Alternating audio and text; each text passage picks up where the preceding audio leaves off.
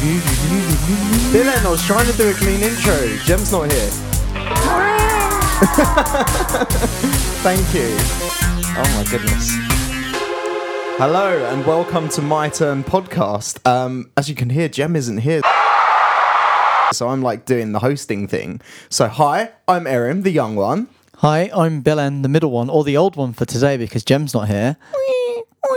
And we'll be doing random baby noises to imitate when Jem would be likely to interrupt our talking. Who does better baby noises, though? Your turn, go. That sounds like... That wasn't a very a, good one. I did yeah, best that sounds ones like earlier. A squirrel eating like a Scotch bonnet. No way. I, I, I keep, I'm trying to meow now. I mean, babies are kind of like... Uh, People kittens, so... People kittens? Yeah, so they're kind of a bit like... That's a much better meowing way of describing a baby. People kittens. People kittens. I like that. It makes them sound cute rather than evil. Yeah, that's true. Little shitbags. Well, today I'm going to be talking about Rome two Total War, which uh, I've really been getting back into my Total War strategy game, so this is um, really good fun for me. And what are you going to be talking about? I'll be talking about Power Grid. Do we which know is what Jem? Oh, sorry, a board game. Um, Jem was talking about something that she told us, but we weren't listening. So yeah, she, she does talk a lot, though, doesn't she? It's like I think we're gonna have a really civilized podcast again. Oh well, not that civilized, but probably shorter. Yeah. Okay, so I'll kick off with Rome two Total War. So, as we all know, I'm a massive Rome... No, sorry, I'm not a massive Rome fan. I'm a massive Total War fan. Um, so, it's come out on the Mac, I think, a few years ago. It was originally released in two thousand thirteen. Uh, the game was developed by the Creative Assembly and published by Sega. Um, so, if it came out in two thousand thirteen, how come you're only just playing it now? Because I, when I first tried it, I didn't enjoy it that much. Ah, so you have played it before, but now you're really yeah. getting into it. Well, this is the thing. Sometimes I pick up a game and I'm not really that invested in it, but I just sometimes just feel like I better give it a se- second chance and actually learn to play it properly. Uh, this is this is one of the problems, actually. I found it a bit hard to like just get into it and just play it straight away. It's there's quite there's quite a learning curve.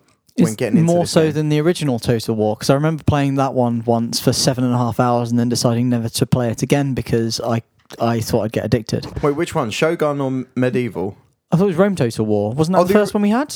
No, no, we had Medieval before that. Oh, maybe it was Medieval Total War. The one that's like Risk. Yes, yeah. A bit like Risk. Yeah, yeah, yeah, yeah. It's a lot more complex than that. Now they've like added in so many more things. Um, obviously, there was always things like diplomacy, but you've got a lot more like kind of... Um, mechanics in there as well, like political beliefs. You've actually got um, factions within your faction, if that makes sense. So you'll have different houses within Rome, and they'll be competing for power in politics. So um, how do we actually play this game? Well, for those who haven't played any of the Total War franchise. So, okay, basically... Total War is a strategy strategy game that's ba- uh, split into two parts. One is kind of like a Risk-style Uh, like campaign map where you command like your generals and move them around to attack different people. You build buildings, you uh, develop uh, agents to like, you know, poison wells or murder people or like bring uh, public order to certain places where you're struggling. And then the other part of it is a real-time uh, strategy game where you actually battle, and it's the battles are incredible. They've all like Total War has always been about the epic proportions of like having thousands of people uh, killing each other, but Rome really has like taken it to another level in that it it looks so good now. It almost looks like you're watching a film. Um, whereas before, you know, a lot of like the animations and stuff were a bit kind of rinse and repeat. It really feels a lot more organic in the way that um, units actually interact with each other. And if you zoom in, you actually, you know, it's not just people going uh, uh, uh, and making thrusting movements with a sword. They're actually like, uh, I think it's, um, I can't. I can't think of what it's called. Like a not C G I'd. You know when the people put on the outfits? mocap, motion yes. capture. Yes, I think they're actually motion captured, um, ah. like interactions between people. So you'll see them like knock each other over, or, or like uh, stun someone with the shield and then like stab them in the chest and stuff. Do they also have different facial expressions? Because in the other one, they never had facial expressions. Yeah, they yeah. were just all hitting their, each other. All their armor is different as well. I mean, like you'll have like the general kind of thing that they'd wear. So for example, Principes will wear a particular type of colour of armour, but like they'll have different cloaks, different emblems, different helmets, so you get like kind of a um individual in a group of people that looks really really good and really organic. So it looks like an actual army of people rather than yeah a, rather than just a rinse yeah. and repeat, it's this guy again and again and again and again yeah copy pasted every yeah yeah. Oh, yeah cool no it's really really good. um So, like I said before, like one of the big improvements is definitely the graphics from earlier uh, games that I've played. Um, I mean, if you just look at the screen here.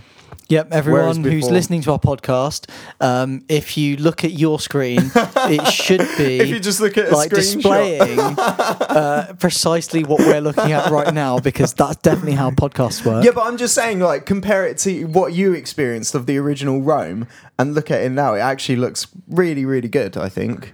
I I can confirm that it looks prettier than it did ten years ago. It looks prettier.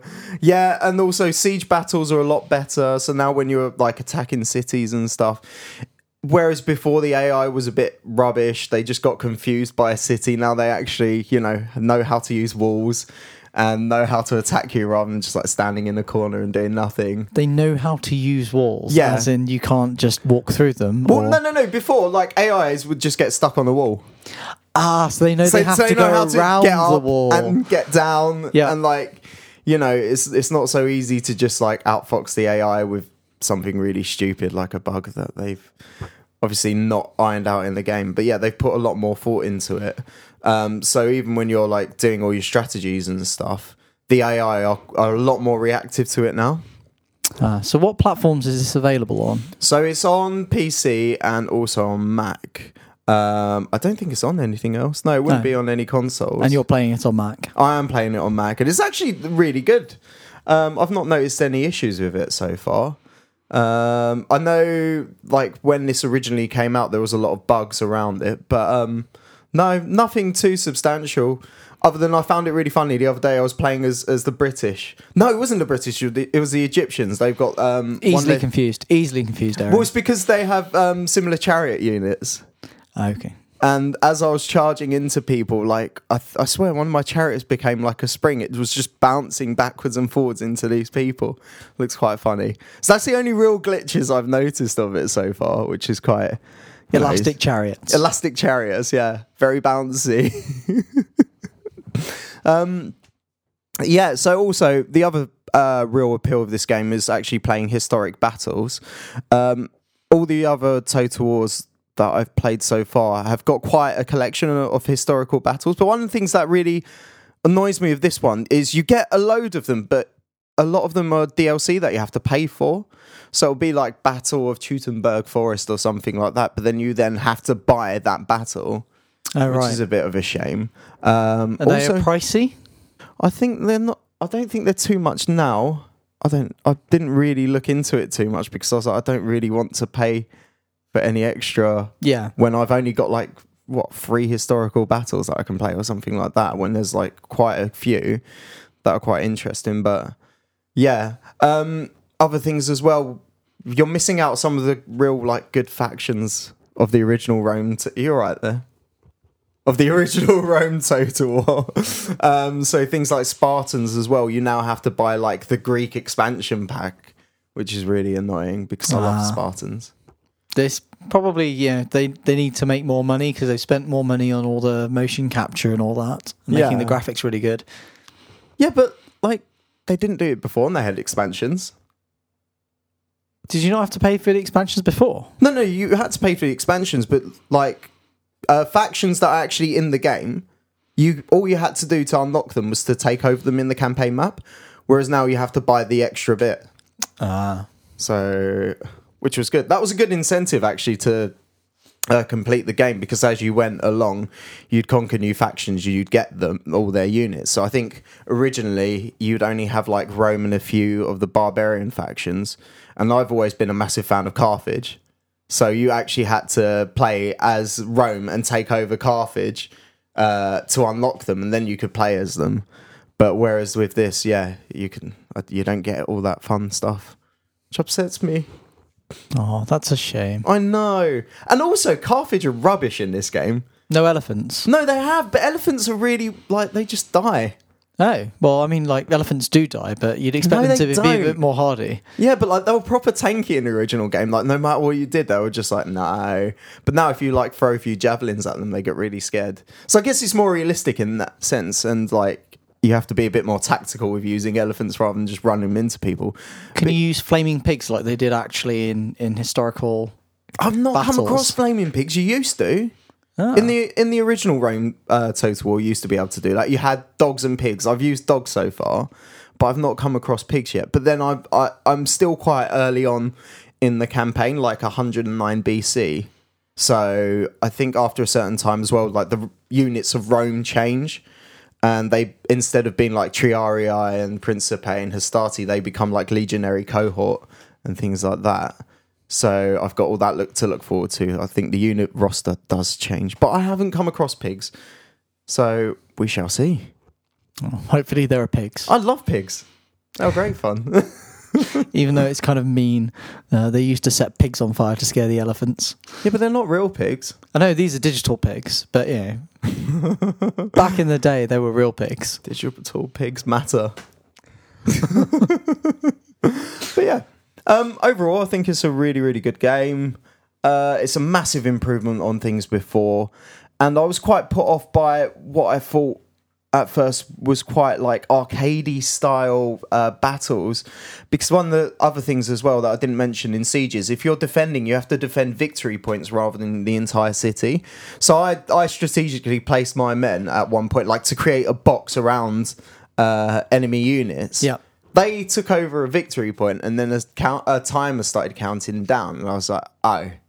So without them killing a single unit, they managed to defeat me by taking one like victory point in the middle of the city.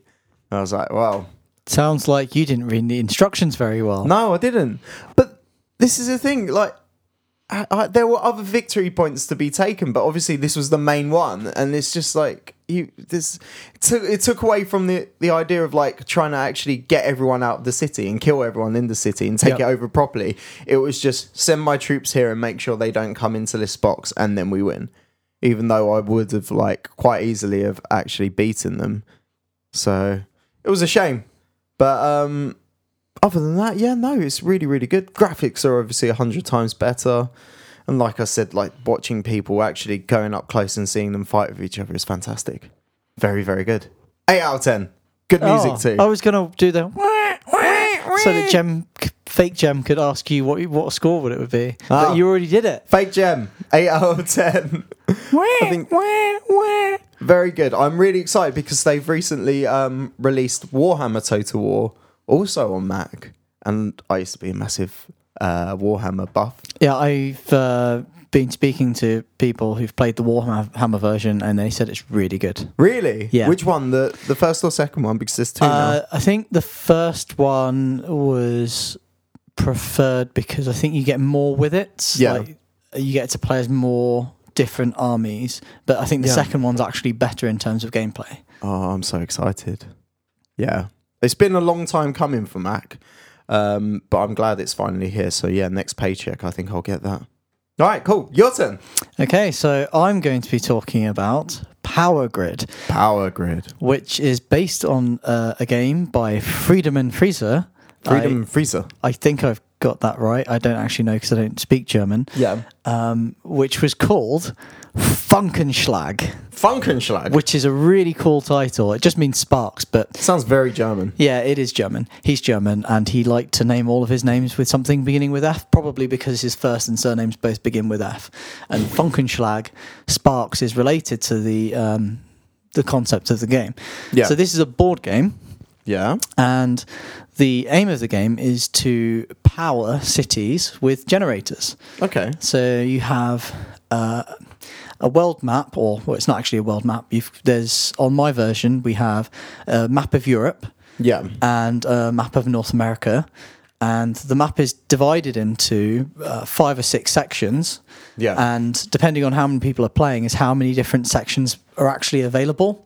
And you can choose which ones you want to play in. So there's actually a lot of variability straight away of which map you're playing on. You can play with the same people over and over again and play on slightly different maps using mm. slightly different regions of the overall map. And within each... Uh, map region, there are seven cities, um, and you build generators in cities in order to power them, but you yeah. also need to uh, build power plants.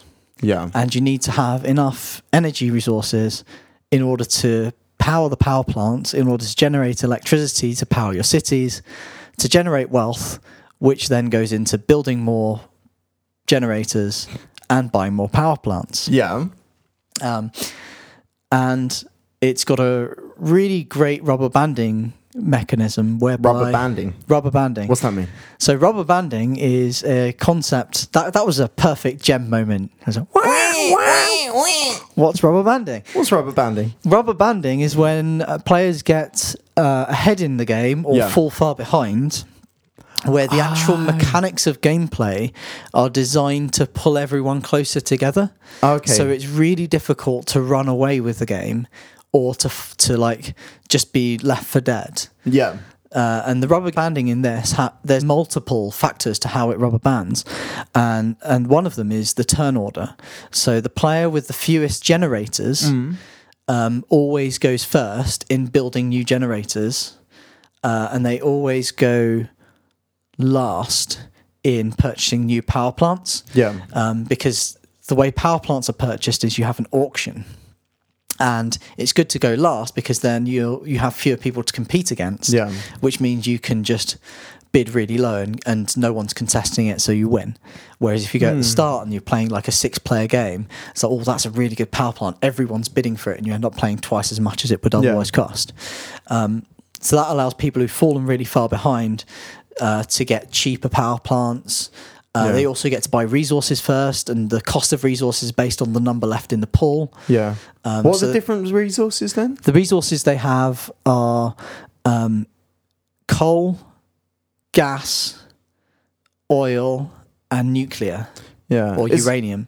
It's a bit like Settlers of Catan, where you have to use like different resources to create different buildings. Then. No, no. All of the the generators... Yeah. Are, and the power plants are purchased with uh, electro, yeah. which is the currency.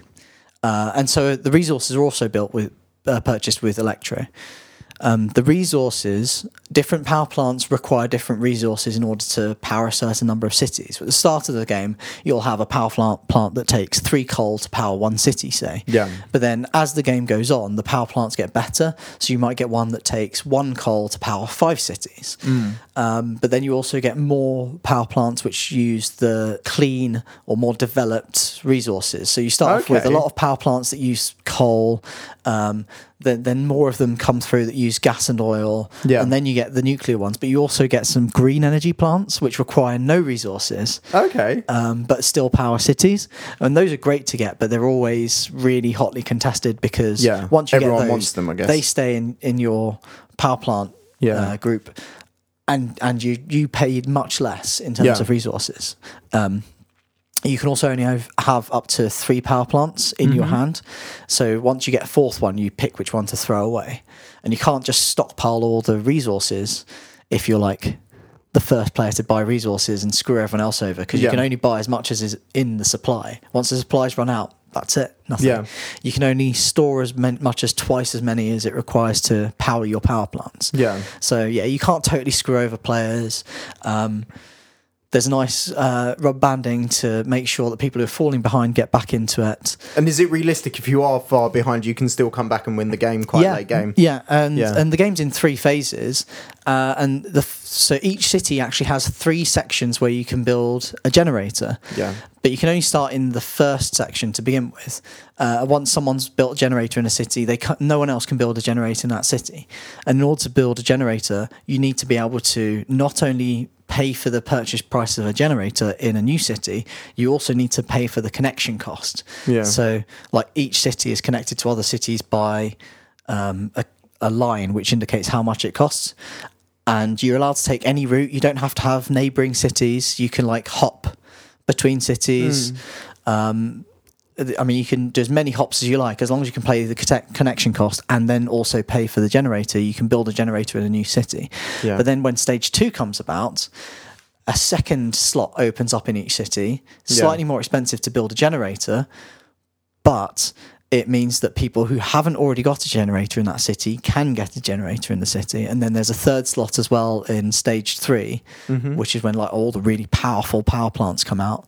Um, Which means that if you've been like encircled by people and yeah. you can't do the connection costs, as soon as it moves to stage two, it's like, oh, haha, I'm right next to all of these power plants, which are which are cheap, and the people are already there; they can't use them. So yeah. more more for me.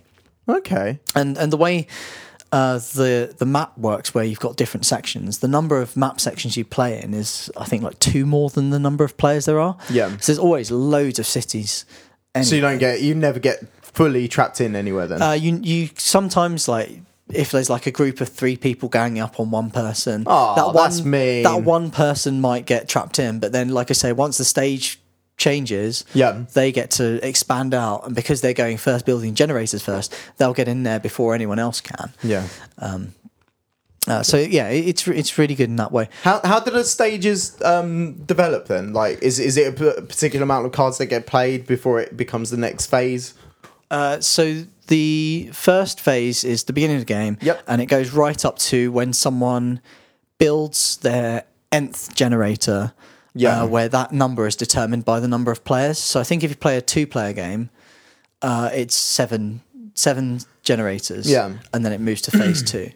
Uh, and then the third one, there's like a special phase three card, uh, which is in the power plant deck. So yeah. after you've seen a certain number of power plants go through the auction process, you move into phase three. It's technically possible to go into phase three without a phase two, but it's quite rare for that to happen. Yeah. Um, uh, and like in, in each of the turns, there's there's five bits of actions that you can do. You first bid on your power plant. Yeah. Uh, you then bid for you then purchase resources. You then build any additional generators you want. You then power your generators. Uh, and then you restock resources. Mm. And it's very methodical. It's once you know the rules, it's really easy. Yeah. So y- you can learn how to play this game in one playthrough. Okay. Um, and and how, how do you ultimately win then? Is there like a certain amount of victory points that you need to get to achieve victory? So the aim of the game is to power as many cities as possible. However, yeah. the point which determines when the game ends is when someone builds a generator, a, like a, an nth generator for some large number, for like eighteenth generator, hmm. then it plays through one more round, and who whoever powers the most after that, which isn't the person necessarily with the most generators, it's just the yeah. person who can power the most, they win. Okay. Uh, so it's actually quite possible for someone to get to like eighteen generators mm. and then realize actually they don't have enough money to power more than about twelve. And yeah. then someone who's only got thirteen generators might have loads of money for resources, and they'll be able to power theirs, and, and they'll win the game. Yeah. Um, so sometimes you get people like hovering around the seventeen generator mark, or well, like one less than the number to trigger the end game, yeah. until they've got the most powerful power plant. Yeah. Uh, and then they'll buy as many generators as they can power, and, and try and win it that way. Yeah. Okay, so obviously different tactics for different people. Yep. So how did you come across this game? So we have a board game club at work yeah. on Tuesdays, and I first played that there um, with some friends from work. Uh, we played that a few times. I quite enjoyed it, and then decided I needed a new game to buy, and was looking around. I was like, oh, actually, Power Grid, that's quite good. That's yeah. uh, an easy one to get into, uh, and I've played that quite a few times now. With how my much copy. Was it then? Oh, it was quite expensive. Uh, it's like about sixty pounds. Oh wow! Yeah, yeah. Worth it though? Yeah, I think it's worth it. I mean, the just the number of different ways you can play it. There's two sides to the maps. You can play North America or Europe, and okay. then the number of different uh, map variations you can play, and it plays for t- two to six players. There's like yeah. a special two-player mode because it doesn't really work with two players. But so they have like a, a third neutral player yeah. whose actions are determined based on the other people's actions. Okay. Um, but yeah, it, it's really good fun. Yeah. Uh, and we should definitely play it sometime. I've brought it around so many times when we've been supposed to have done the podcast over the summer, but then, you know, one of you and Jem is busy or both. Excuse me, you were away for like two months or something. Yeah, no, I was doing athletics, but you knew that I was away. That's why you and Jem did the podcast on, on your own. Yeah, but like, you're, you, you're the reason for the delay. No, yes, no, we yes, booked, we yes, booked yes. in the diary like three things, which well, we're doing you this. Didn't do, yeah. No, there was only one. Two. What was the, the other one? The, uh, I can't remember, but there was also one that Jem couldn't make, so it was oh. three. Oh, okay. I thought you just meant me specifically. No. I was going to say I didn't do it. What would you rate it then? Uh, I give it a nine out of ten. nine out of ten? Yeah, very, lot, very replayable, very easy to get into. Um, and also really good fun. Nice. Do you think it challenges for your favourite board game? Ooh. Top five? It, yeah, definitely top five. Okay. Yeah. And now, for John!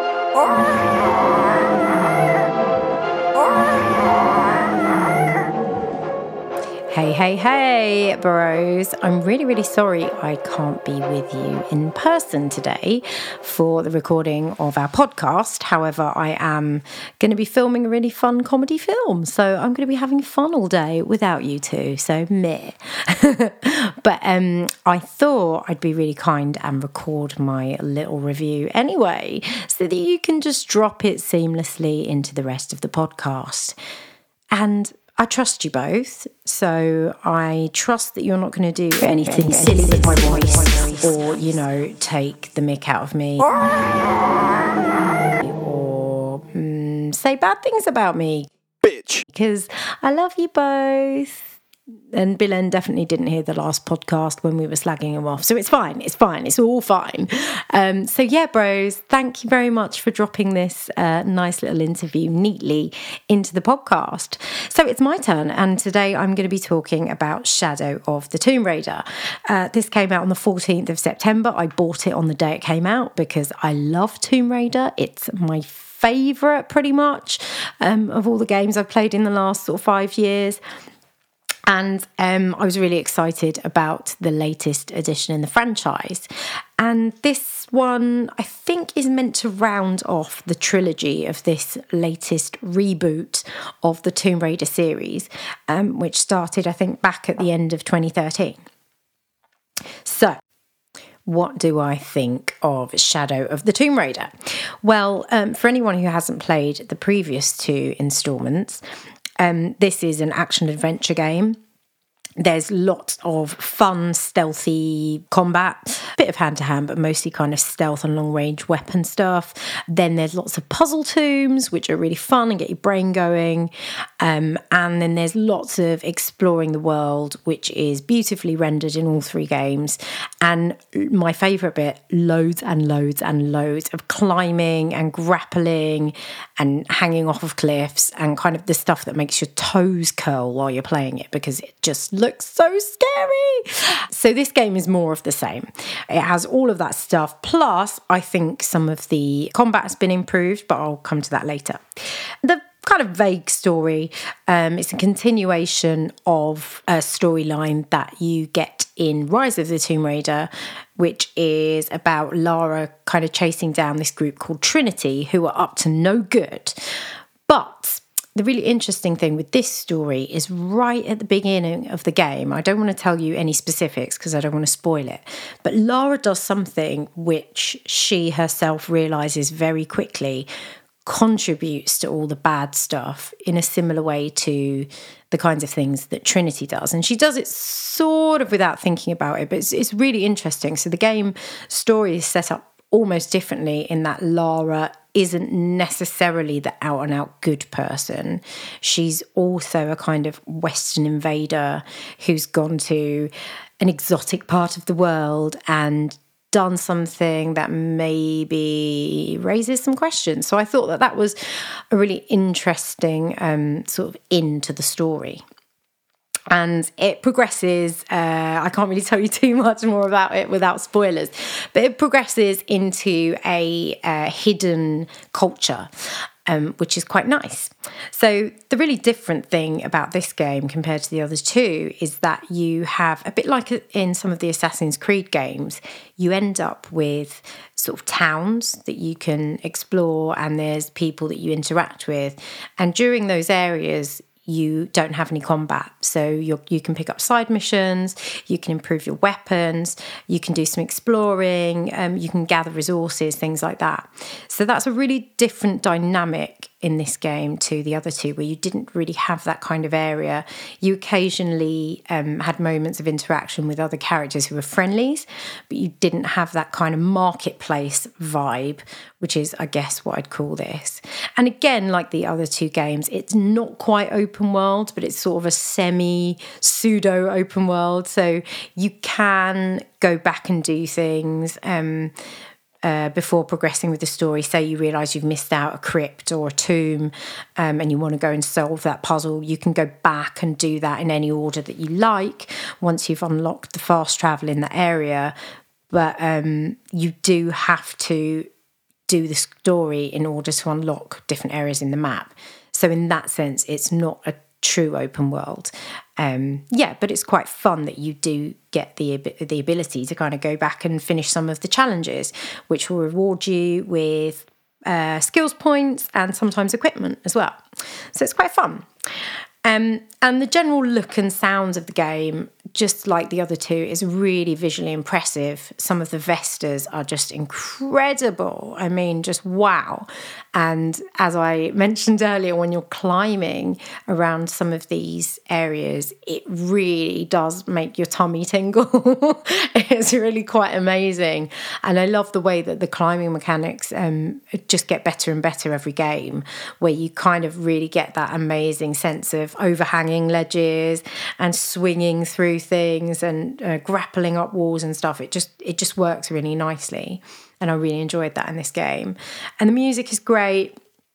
Um, it's not there all the time. It's not like a constant soundtrack, but there's some nice little touches, like when you're in the marketplace in the village, there's just some nice little background beats and stuff, which is quite atmospheric and cool.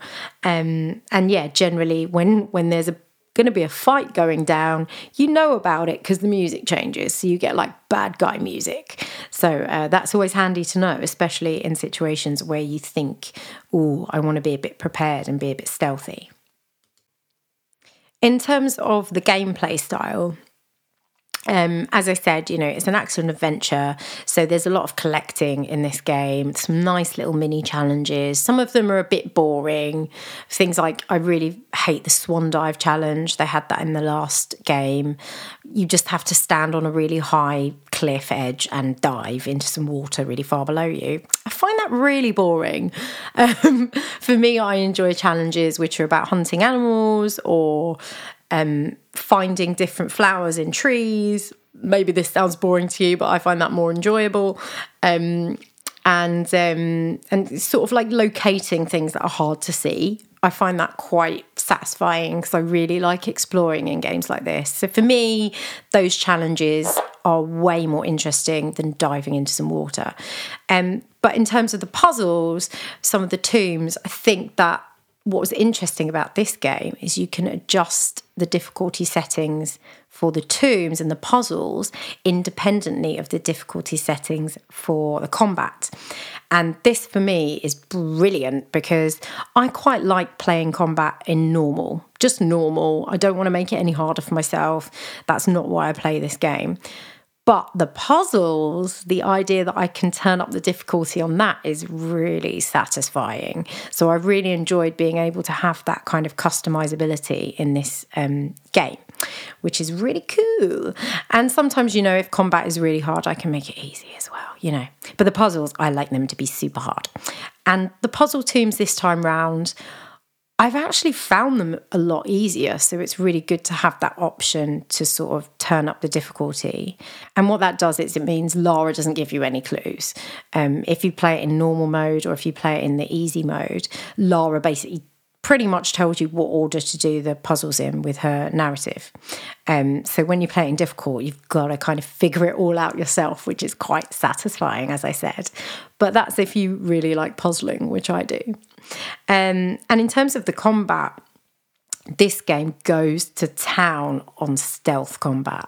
So there are whole sections of the game where you don't have any weapons anymore and you have to cover yourself in mud, which is a new addition this time round, and I really like that. So if you can cover yourself in mud at uh, opportune moments, it makes you harder to detect with heat-seeking goggles, which the bad guys have now, which is really scary because they can see you when you're hiding in bushes. Um And so the mud helps with that. Also, you've got a bunch of new moves that you can unlock uh, when you're playing stealthily in these in these moments. So you can hide on top of a tree. Then if you unlock this particular move, you can kind of tie a guy up by the throat and strangle them. It sounds really violent and horrible. It is.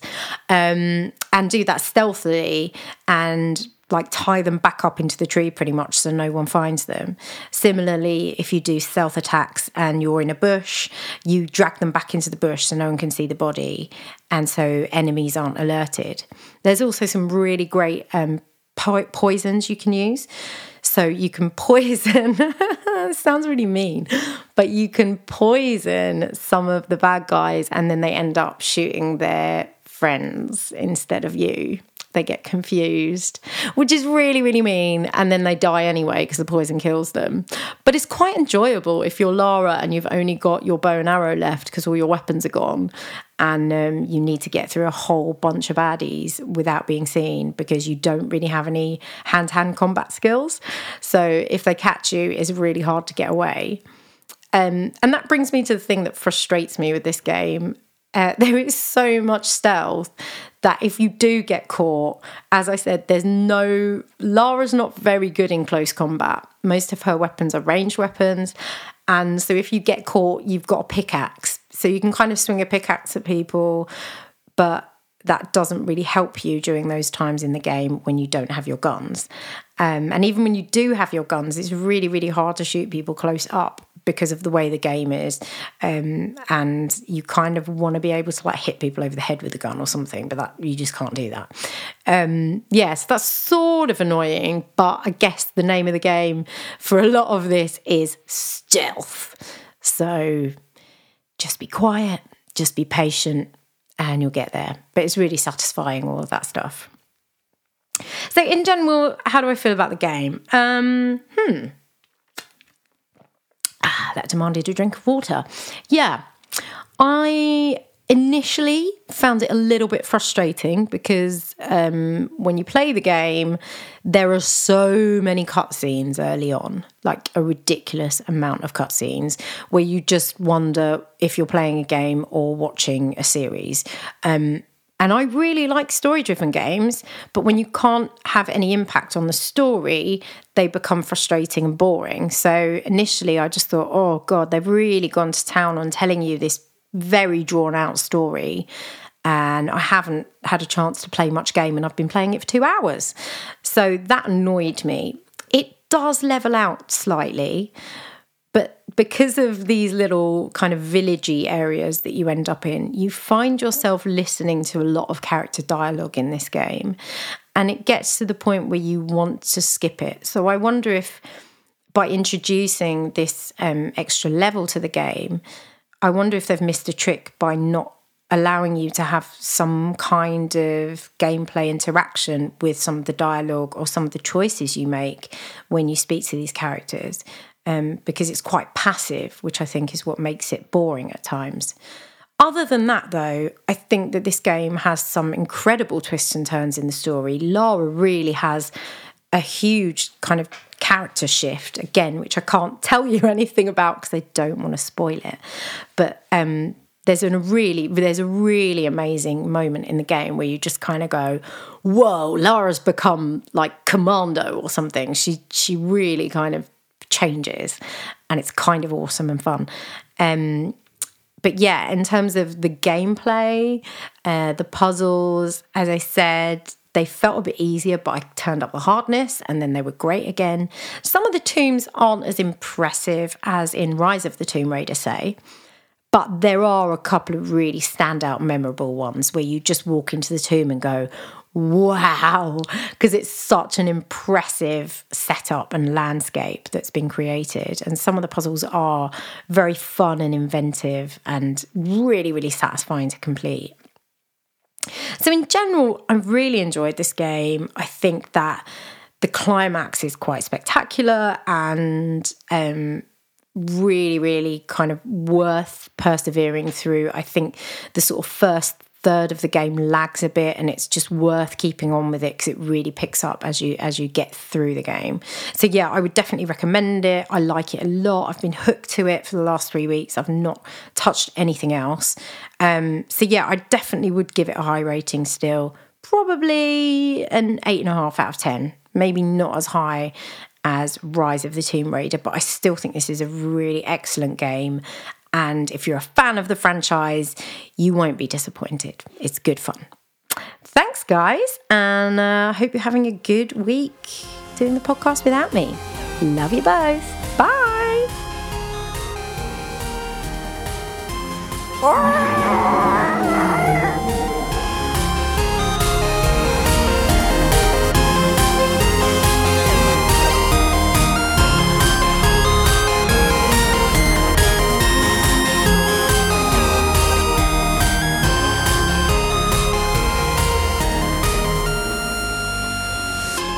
All right, good stuff. Well, thank you for tuning in to My Turn Podcast. Um, wah, wah, wah. That's a big goodbye from Jem. Bye from me. Bye. And also... Bye from me. Bye. Take care. Bye. Wah, wah. Okay, cool. Done. Yeah. yeah.